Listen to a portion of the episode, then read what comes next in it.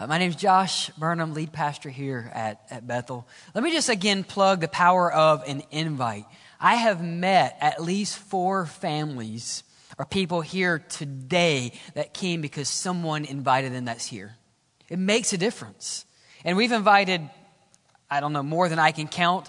And we have been received with open arms, our family. So invite someone to hear the best news that we could offer that Jesus saves. Invite them to know Jesus Christ and watch God work. Hey, if you are new here, welcome. If you are not new, welcome. For our covenant members, some people are listening in the home and, and traveling. We welcome you guys here today um, as we open up the Word.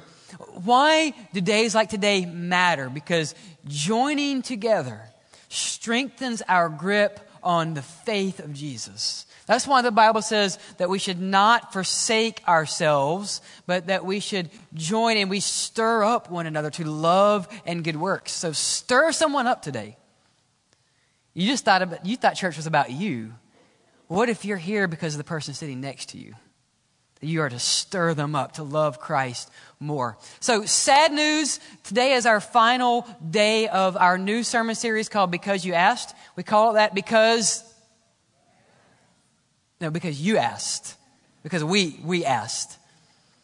Uh, and it's been really challenging, but it's been good for my soul to see what the word of the Lord says. And so, our final question that we're going to answer today is simply what is God's plan for our life? And we took this survey last Christmas and you ask these questions. Look, this is something we want to know about the Lord. This is something we want the Word of God to impact our life. So, with that, a lot of scriptures today. Mark your Bible in Romans 12, and we'll end there.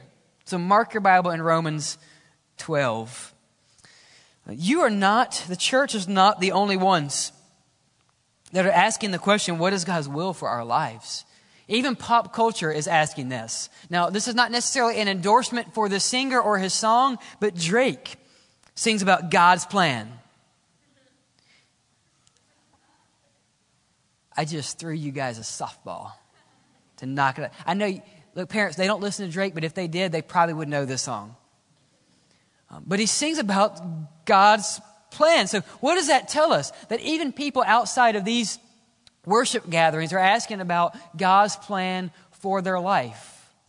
We're going to see what the Word says about that this morning. So let's pray, and then we will look at the Word of God together. Father, um, we thank you that you love us, that you have a plan, that we can know your plan, and that we can live out your plan. Lord, be gracious to your people. Father, help us not be conformed to the ways of this world, but let us be transformed by the renewing of our minds that we may know the good and perfect and pleasing will of our Father. Lord, we, we desperately want your Spirit to dwell within us and your presence to work among us today. So, Father, would you honor that prayer of your saints? We pray this in Jesus' name. Amen and amen. Um, we're going to begin with some definitions. Uh, it's really important because that's going to make sense as we work out uh, what is God's plan. I really believe that what you think is God's plan for your life might not be what you think it is. And I, I, believe that many of you have struggled and stressed about knowing God's plan, and you've put too much emphasis on that and not God Himself. So chill out. Rest, because this is going to be good for your soul today as it was mine as we unpack Scripture together. So the above question resonates and necessitates a common understanding of terms. What is God's plan? So, first, we must define what is a plan. What is a will? Because if you don't know what a plan is, how do you know what God's plan is? Does that make sense? Okay, thank you, youth. They're on top of it today. Secondly, if God has a plan, can we know his plan? So it's, it's, it's great. If, if God has a plan and we don't know it, let's just pack up and go home. Right? So if God has a plan, can we know his plan? And third, if God has a plan that we can know, is his plan specific for me? Or is it general and ambiguous and vague? So that's our marching orders this morning. So Millard Erickson describes God's will this way, and I believe I have it for you there because it's really lengthy. What is God's will? God's will is the attribute of God whereby he approves and determines to bring about every action necessary for the existence and activity of himself in all of creation. Now, some of you are thinking, okay, you've already lost me. Just hold, hold fast, hold with us. So, the will of God is the sovereign will by, by where He holds everything in existence. That is the sovereign will of God. And by the way, God's sovereign will is His, not yours. And it is His holy, divine purpose, and they will never cease. Let me give you a Bible verse. The psalmist, Psalm 115, verse 3 says this way God is in heaven and he does whatever he pleases. I love that. Basically, God is saying, I don't have to give you my plan. I am God and I will do as I will. And I'm thankful for that. Some of you think, well, what a man, God's kind of mean. Um, I'm thankful. You should be thankful I'm not God. Right? And, and vice versa. I'm thankful that I don't control my life. I'm thankful that there's a God who loves me more than me that is in control. Praise God that He does as He wills and not as I will. This is the same attribute that the Lord Jesus prayed in, in Luke 22 42 in the Garden of Gethsemane. He said, Lord, take this cup from me, but not as I will, not my will be done, but yours. Was that Jesus defying the will of his Father? No. He was saying, God, you do as you please. And I know the cross is difficult, but it pleases you to save mankind. So, God, may your will be done. So, Jesus recognized and demonstrates to us that the sovereign will of the Father will always and forever be accomplished. I know we're starting deep, but that's okay. It'll get easier. This is God's holy, sovereign will. So think big strokes. This is the will of God. The reason you're here is the will of God. The reason that the world was created by His Word is the will of God. Whether you exist or not, God's will will be accomplished. Secondly, so we answer, what, what is God's plan for my life? We're Americans, right? What does that have to do with me? When we ask that, though, we are not asking, what is the sovereign, often hidden will of the Lord? When we ask the question, what is God's will for me? We're not ask, asking God, what is your will for the whole universe? You're asking for specifics. So think about this, this illustration. A reporter one time asked Defense Donald Rumsfeld, when in 2003, when we began to attack Iraq, they asked him about the apparent failure to follow the war plan.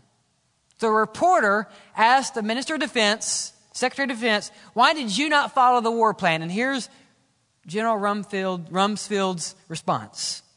He said, I don't believe you have the war plan. Because he didn't.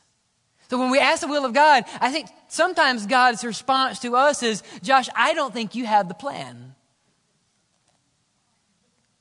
Because am I the only one oh, that's ever said, God, this is not fair. This, God, this is not your will. As if, right? As if I know the will of God fully and completely. So let me just say right now, we need to be in our place when we come to the Father. This is the will of the Lord. So now what? So we just leave, right? We do, Josh, you told me not to challenge the will of God. We don't even know if we can go to the will of God or know it, so let's go home. Now, C.S. Lewis says this there are two kinds of people those who say to God, Thy will be done, and those to whom God says, All right, then, have it your way. And our job today is just we want to say, God, your will, even if God, we can't know it fully. God, your will be done in my life. That's the person that I want to be. So when we talk about this will of God, we're asking about another category. Not the sovereign, unrevealed, holy will of God, but the commanded will of God. The will of God that says, do not murder. And yet we have people in our world that murder. The God who says in his, the Decalogue, right? Do not lie. And some of you lied this morning when you came in the door. How are you doing? I'm fine. No, you're not. You just lied. But as church, so it's a white lie, and so God will forgive that. No, we have disobeyed the commanded will of God. And so when we ask the will of God for my life, well, I believe what we're really asking for is this commanded will. God, what, what is best? God, what do you desire in me? Deuteronomy 29 29 says, The hidden things belong to the Lord our God, the sovereign will of God. The hidden things.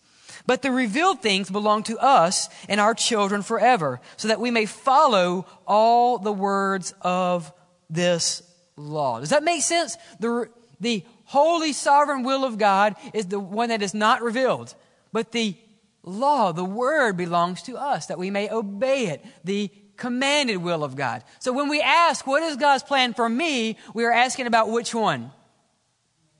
The commanded will of God. This will make sense shortly. If the Lord, and by the way, I, believe this is the plan that we long for. If the Lord revealed himself and created everything by his word, and then he sent his only son, Jesus Christ, to become and take on flesh as God incarnate. And that son will one day come back for his people. Don't you think, if God has revealed himself in creation and through creation and through his son and will one day return, don't you think that God is still revealing himself? Yes. God is the one who, He desires you to know Him. He desires you to know His plan. God wants you to know His commanded will, and it is not a mystery. Everyone exhale. okay. We can know the plan of God. So, what is that? First, God's plan is for you to obey Him and trust Him. God's plan is for you to obey Him and trust Him. Think about what the Sermon on the Mount tells us in Matthew 6 9. Therefore, you should pray like this Our Father, who art, some of you even memorize the King James, who art in heaven, hallowed be thy name. Thy kingdom come, thy will be done. Why would we pray that unless God is now empowering us to obey his commanded will? Like, Jesus wouldn't ask us to pray that if it's just lip service. I mean, if God's will is going to transpire, good luck anyway, then we wouldn't have to pray this prayer. So we pray because we're saying, God, we want to obey you and we want to trust you as you have commanded in your will for me. Vice versa, when I do not walk in the ways of Jesus Christ, then I am not living according to his plan and his will for me. That's why the commanded will of God is so important. If I am not walking according to that, I am walking in a path of destruction. And let me remind you that this path, the path of God, the plan of God, is not the broad path. It is the narrow path. So why do we think then it should be easy?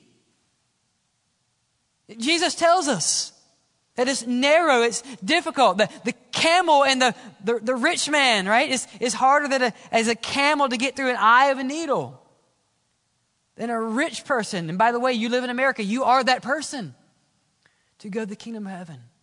Why? Because it's difficult. But this is God's plan and His will. Not only is God's plan for you to obey and trust Him, but God's plan is good. Let me blow this out of the water for you. Let me introduce, introduce you to a man in the Old Testament named Joseph. Joseph was the favored child. His life, he, he began with the trust fund, Ivy League schools, big family. And his dad loved him so much that he made him a special coat of many colors. But but unfortunately for Joseph, the love of his earthly father created jealousy with his other siblings. So much so that they wanted to kill him. And one of the brothers, Reuben, said, Hey guys, probably not the best decision to kill our brother. So let's just sell him into slavery. But we want dad to think he's dead. And so they, they took his coat and they killed an animal, they stained it with blood, and they, they showed dad. They said he got eaten by wild animals. And, and he's, he's dead. And they sold him into slavery thinking, we don't care where he goes. We just want to be rid of this brother. So Joseph goes to Egypt, of all places. And because God has favored his life, the Heavenly Father is favoring Joseph's life, um, he begins to work in the ranks of a house named Potiphar. Potiphar was very high in command in Pharaoh's army, Pharaoh's administration. And so Joseph begins to re- receive power because he's working not unto man but unto the Lord, Colossians 3.23 would say. So Joseph is, is basically given charge of Potiphar's house. And one day, Potiphar's wife um, looks at Joseph and says, Hey, God's favors you. And so why don't you become mine? And Joseph, a man of integrity, a man of character, refused her advances several times. Eventually, it became too much, and so she, she tried to grab him, and he ran out of the house without clothes or at least without his outer tunic. And when he ran, she screamed as if Joseph was the one that was pursuing her and he was thrown in jail. While in jail, two men from Pharaoh's house came to jail a baker and the cupbearer. And they had these dreams, and they, they realized that the hand of the Lord was upon Joseph, and Joseph could interpret dreams. And he told the cupbearer, Hey, you're going to live. He told the baker, Not good dream, you're dead. And, and, it came to pass, but he told the cupbearer, When you are restored to Pharaoh, remember me. And as a typical man, he forgot. Until years later, Pharaoh had a dream, and the cupbearer said, I, I know a guy. His name's Joseph and he can interpret. And He interpreted the dream. And through the interpretation of the dream, Pharaoh realized the hand of the Lord was upon Joseph, and he restored him into second or third charge over all of Egypt. By the way, there was a, a drought that would be coming. There was a famine, and so Joseph was in charge of one of the greatest empires in the world and in charge of all of the food in the greatest empire in the world. Through all of that, there was a famine in Israel. Joseph's brothers were starving. Dad Jacob tells the brothers, Why don't y'all go to Egypt and see if they can give us food? Here, bring some money with you. They go and they meet a man named Joseph, who is disguised. They don't recognize him. And through a series of events, finally, Joseph reveals to his brothers who he is. And listen to what Joseph says Genesis 50, verse 19. Joseph said to them, Do not be afraid. That would have not been my opening line to my brothers, if I'm honest. It probably would have sounded like this I've been waiting years for this day. Right? I mean, if we're honest, I can't believe you sold me. You, you neglected me and you left me for dead. I've been waiting my whole life for this. But Joseph didn't do that. He said, Don't be afraid. Am I in the place of God? You planned evil against me. God planned it for good to bring about the present result, the survival of many people. Therefore, do not be afraid. Why would he have to say it twice? Because they were afraid. I will take care of you and your children. And he comforted them and he spoke kindly to them. Man, talk about grace and mercy. But what does Joseph say about God in this response? He says, What you intended for, for evil, it didn't happen that way because my God is good. And his plan is good. Was it good that Joseph was sold into slavery? No. Was it good that he was thrown into jail? No. Was it good that his dad was grieving all these years, thinking his favorite son was dead? No, but God worked that out for the, His good because God is good. So when we talk about the plan of God, I just want you to know that God's plan is good. And the plan of God flows from his infinite goodness and mercy. Because God ultimately wants what is for your good and his glory. Now, some of you are thinking, well, you don't know what's going on in my life. I might not, but it's probably not Joseph level. It could be close, but probably not. And even Joseph would look at us and, and through all of this tragedy and say, God is good and his plan flows from his goodness. God's plan is good. But I want you to know that things will happen in your life that are not in God's commanded will. So, why did I start off with the sovereign will of God and the commanded will of God? Because there are things in your life and my life that are happening right now that are against God's commanded will. And we need to talk about that. Because when we go through difficulty and brokenness, the last thing someone wants you to say is this well, it's God's will. Without deeply understanding what God's plan is, you say, okay, Pastor, you have my attention. What what are you saying? How do you explain? I'm just going to use this example. How do you explain, based on the will of God, the abuse of an individual? Because the reality is that some of you today have been abused by an uncle, a dad, a mom, maybe someone in the church. Maybe you are sexually abused and you cry out, God, how could this happen? Was that the will of God for your life? Of course not. Of course not. Things happen in our life that are against the commanded will of God because we are sinful people. And Genesis says that the heart of man is desperately wicked above all. That's why Jesus, Jesus teaches on the Sermon on the Mount, you have heard it said, Do not commit adultery, but I tell you that everyone who looks at a woman lustfully has already committed adultery with her in his heart. This is why Jesus says to those that would harm a child, it is better that a big stone is, is wrapped around your neck and you are thrown into the sea than you disrupt the innocence of a young child. So, where was God? What was his plan when this abuse was happening to you? In that moment, God was looking at your abuser and saying, I hate what you are doing right now. I hate your heart. I hate this abuse. I hate the hurt that you are creating. This is against my commanded will for your life.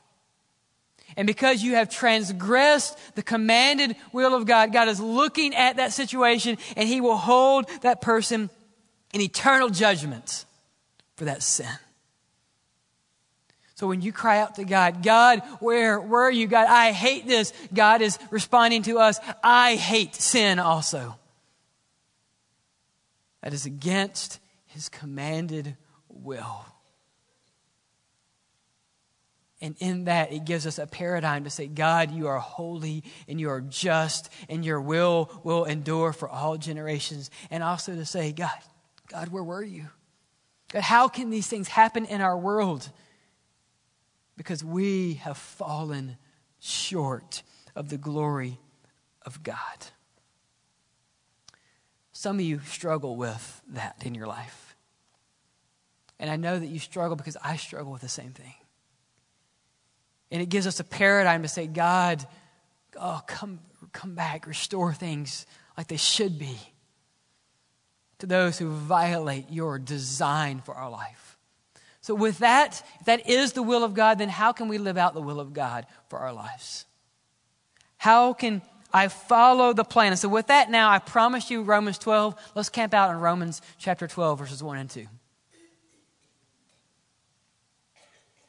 We, we first thought ontologically and generalities and holistically, and now I want us to think and apply it to our lives.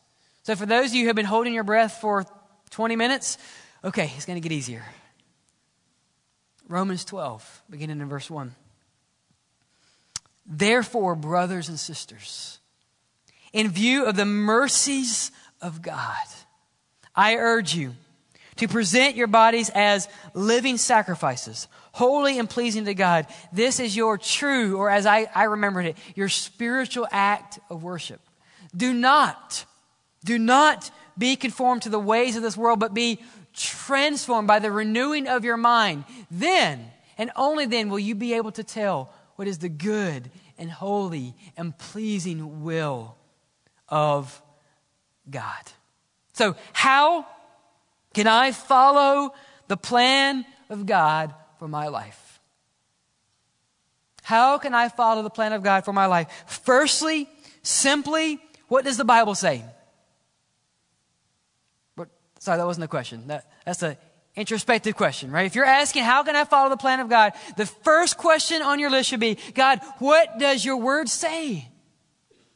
Some of you remember this in vacation Bible school. Your word is a lamp unto my feet and a light into my path. Psalm 119, 105.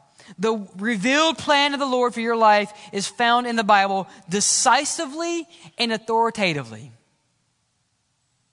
If you've ever stomped your toe in the dark, you understand how much you need light. Right? And so God's word is that light. God's word reveals his will to us. If it is not God's plan, sorry, it is not God's plan if I have not consulted God's word. It is not God's plan if I have not consulted God's word, but God wants us to know and follow his plan. That is why he gave us his word. So, first question How can I follow the plan of God? What does his word say about this? Secondly, we must be made new to follow the plan of God in our life. Look at verse 1 again. Therefore, brothers and sisters, in view of God's mercy, I urge you to present your bodies as living sacrifices. Present your body. Romans charges us to be transformed by the renewing of our mind. The reality is that for all of us, 90%, maybe 95%, 99% of what you do in your life is automatic and spontaneous. So let me help you think about it this way. You did not stop in the front door, by the front door this morning, and say, God, reveal to me your will right now. Do you want me to open this door with my right hand or my left hand? Because, Lord, I know David was right handed and he was a mighty man of God, but I know that Ehud was a left handed man and he was a mighty man of God. So, God, which hand do you want me to open this door with? Did anyone do that today? No, you know what you did? Most of you grabbed the door with your right hand because you're right hand dominant, like you've grabbed every door for the whole of your life. And I grabbed, because I am, stuck in a right handed world, I grabbed this right handed door with my left hand. And said, God, be gracious to me because I'm stuck in a world where I have to conform So, why is that important? If most of what we do in our life is automatic and, or just spontaneous, then we must be transformed. To do the will of God, we have to have a radical new birth. Because now, if I am radically new in Christ, that gives me the opportunity without thinking, because the Holy Spirit is moving inside of me, that when I open a door, it's the Spirit that is using that because He's working through me. So we must be made new. This only happens with a heart transformation. Without Christ, you will habitually not do the work of God.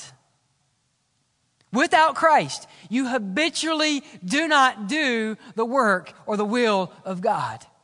But by his mercy, remember what Romans 12 said, in view of God's mercy, but because of his mercy, now in Christ, you can habitually do the will and the work of God in your life.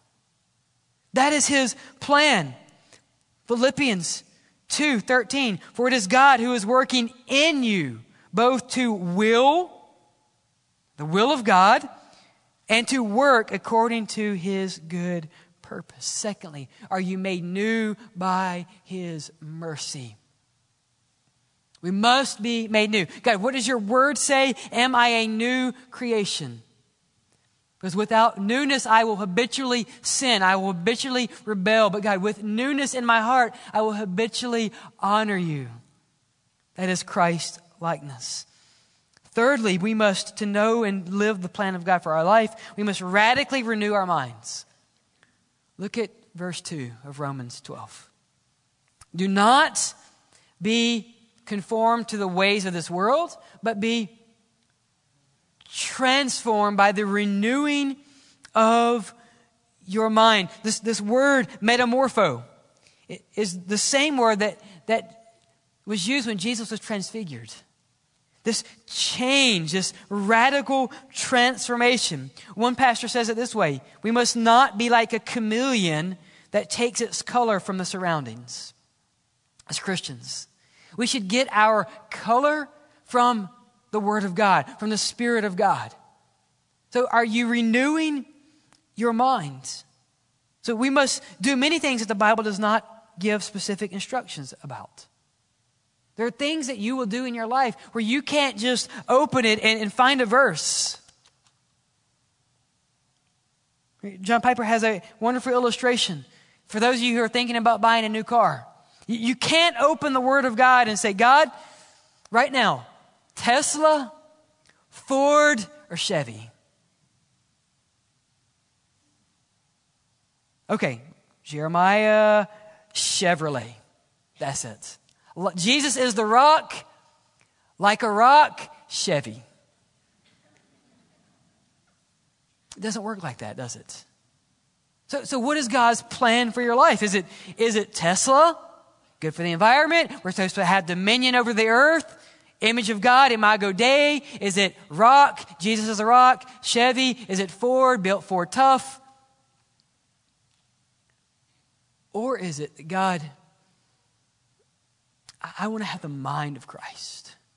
And God, I don't want a new vehicle because a commercial should tell me that I will have a sustained, fulfilled life if I have a new vehicle. And God, I don't want to buy a new car because I want the neighbors to look at me and say, man, he's rocking it.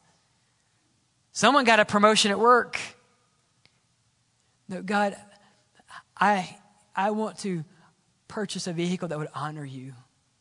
And God, I want to have a mind that is renewed in Jesus Christ. And, and God, I want this to be a spiritual endeavor. Lord, you lead me, not by the ways of the world, not because a commercial told me so. Lord, not because I want to gain favor with other people in my life. God, I want to have the mind of Jesus Christ. We must be transformed. And when we do that, this leads to Christ exalted decisions when we have the mind of Christ. So that leads me to this point. Don't over spiritualize decisions. Don't sit back and say, okay, new car time. Mm. Lord, if, if, I, if I miss this, you're, you're not going to send me to heaven.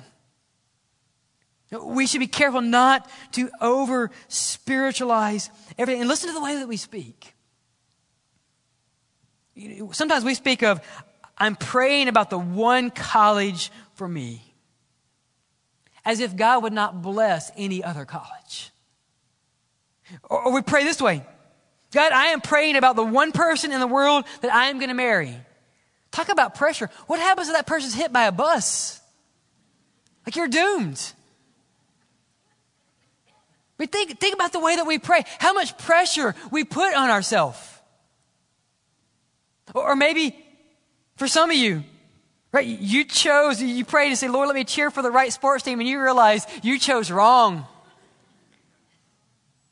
But we need to be careful about over spiritualizing some decisions in our life because this leads to spiritual analysis by paralysis.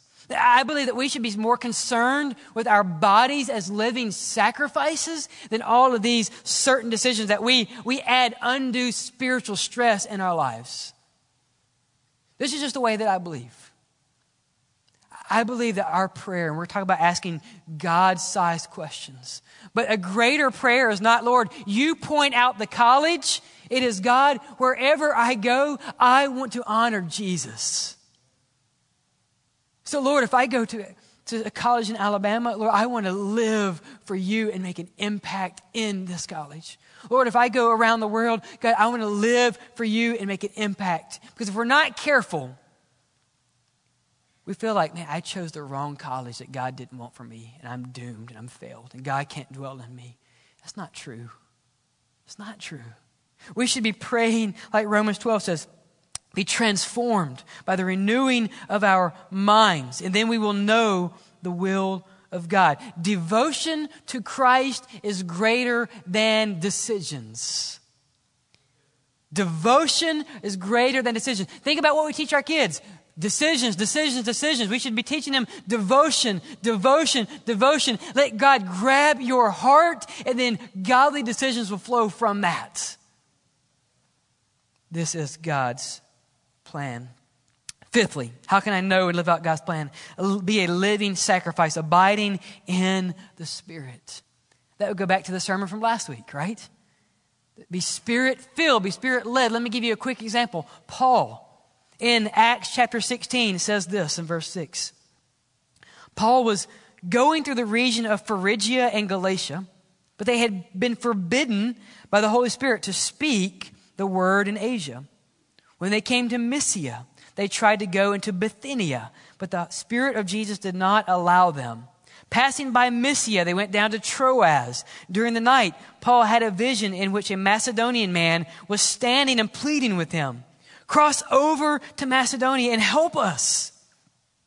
After he had seen the vision, we immediately made efforts to set out for Macedonia, concluding that God had called us to preach the gospel to them.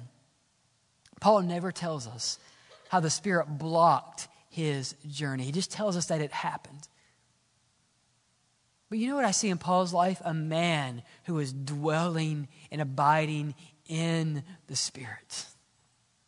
How can we live out the plan of God in our life? Be a living sacrifice. Therefore, brothers and sisters, in view of God's mercy, which has changed you, present your bodies as a living sacrifice. Now, let me go Old Testament for about 30 seconds. A sacrifice is killed.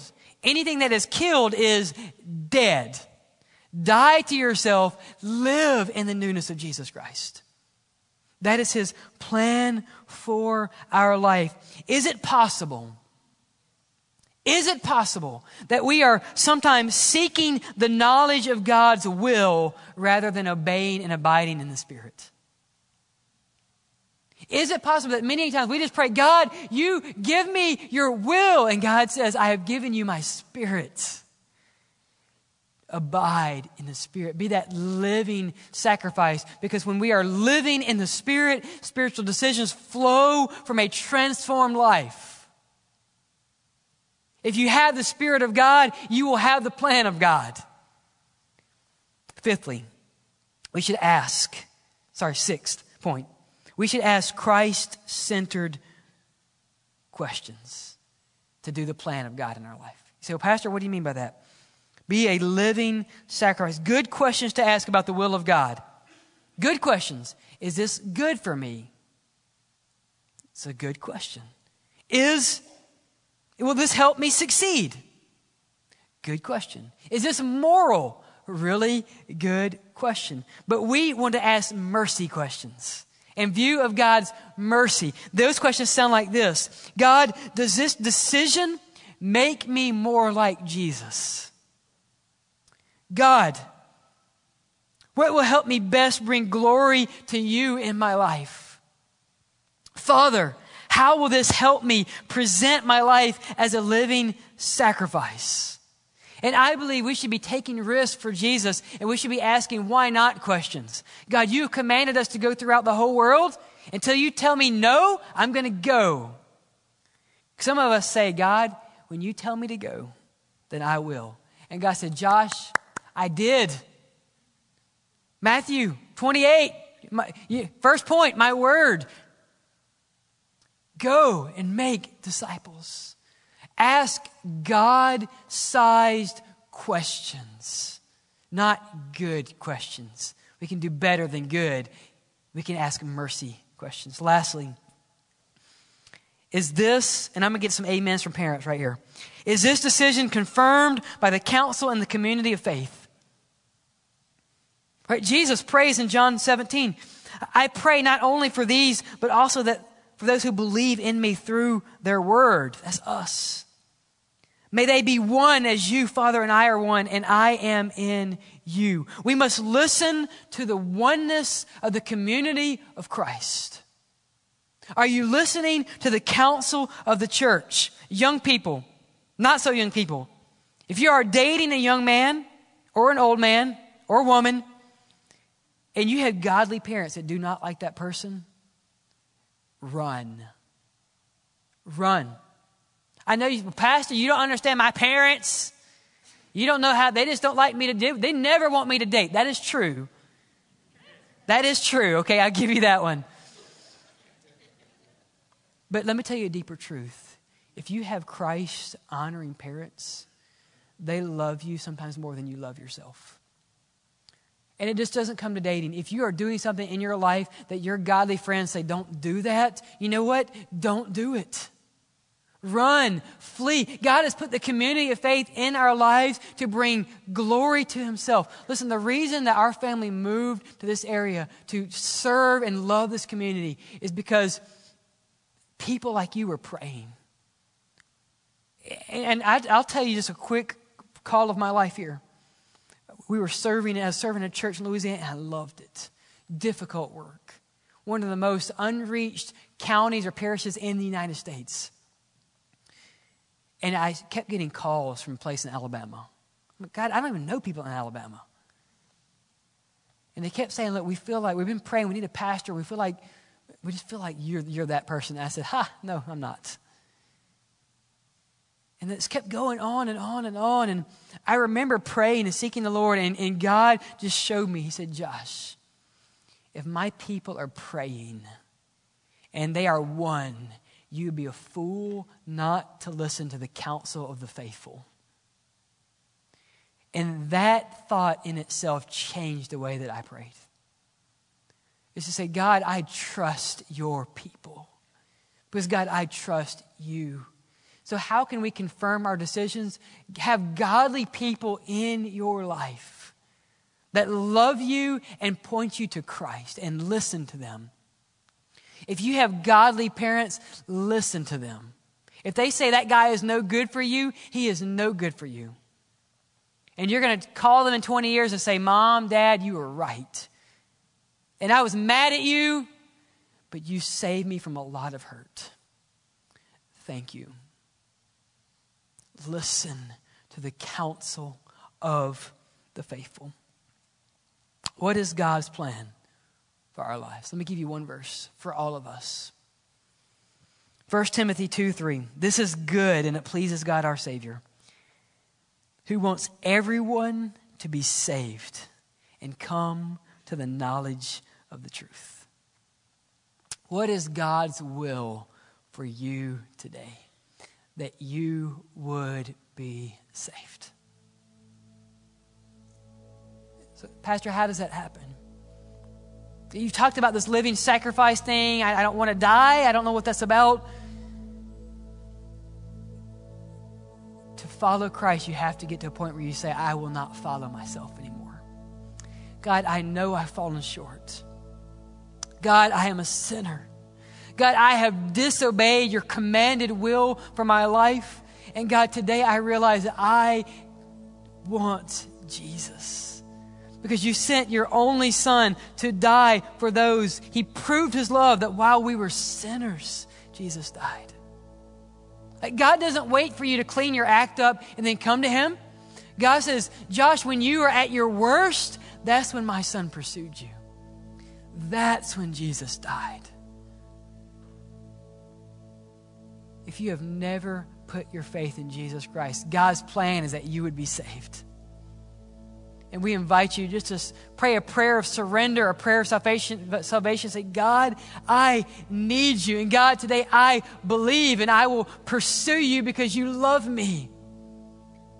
God, forgive me of my sins and accept me.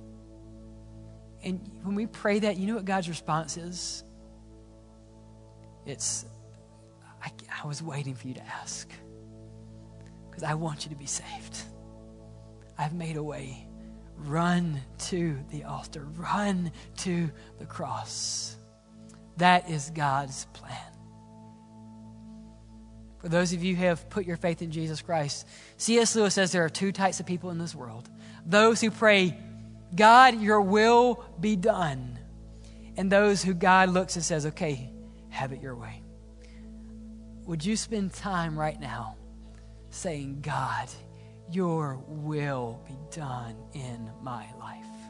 Let's pray, church, Father.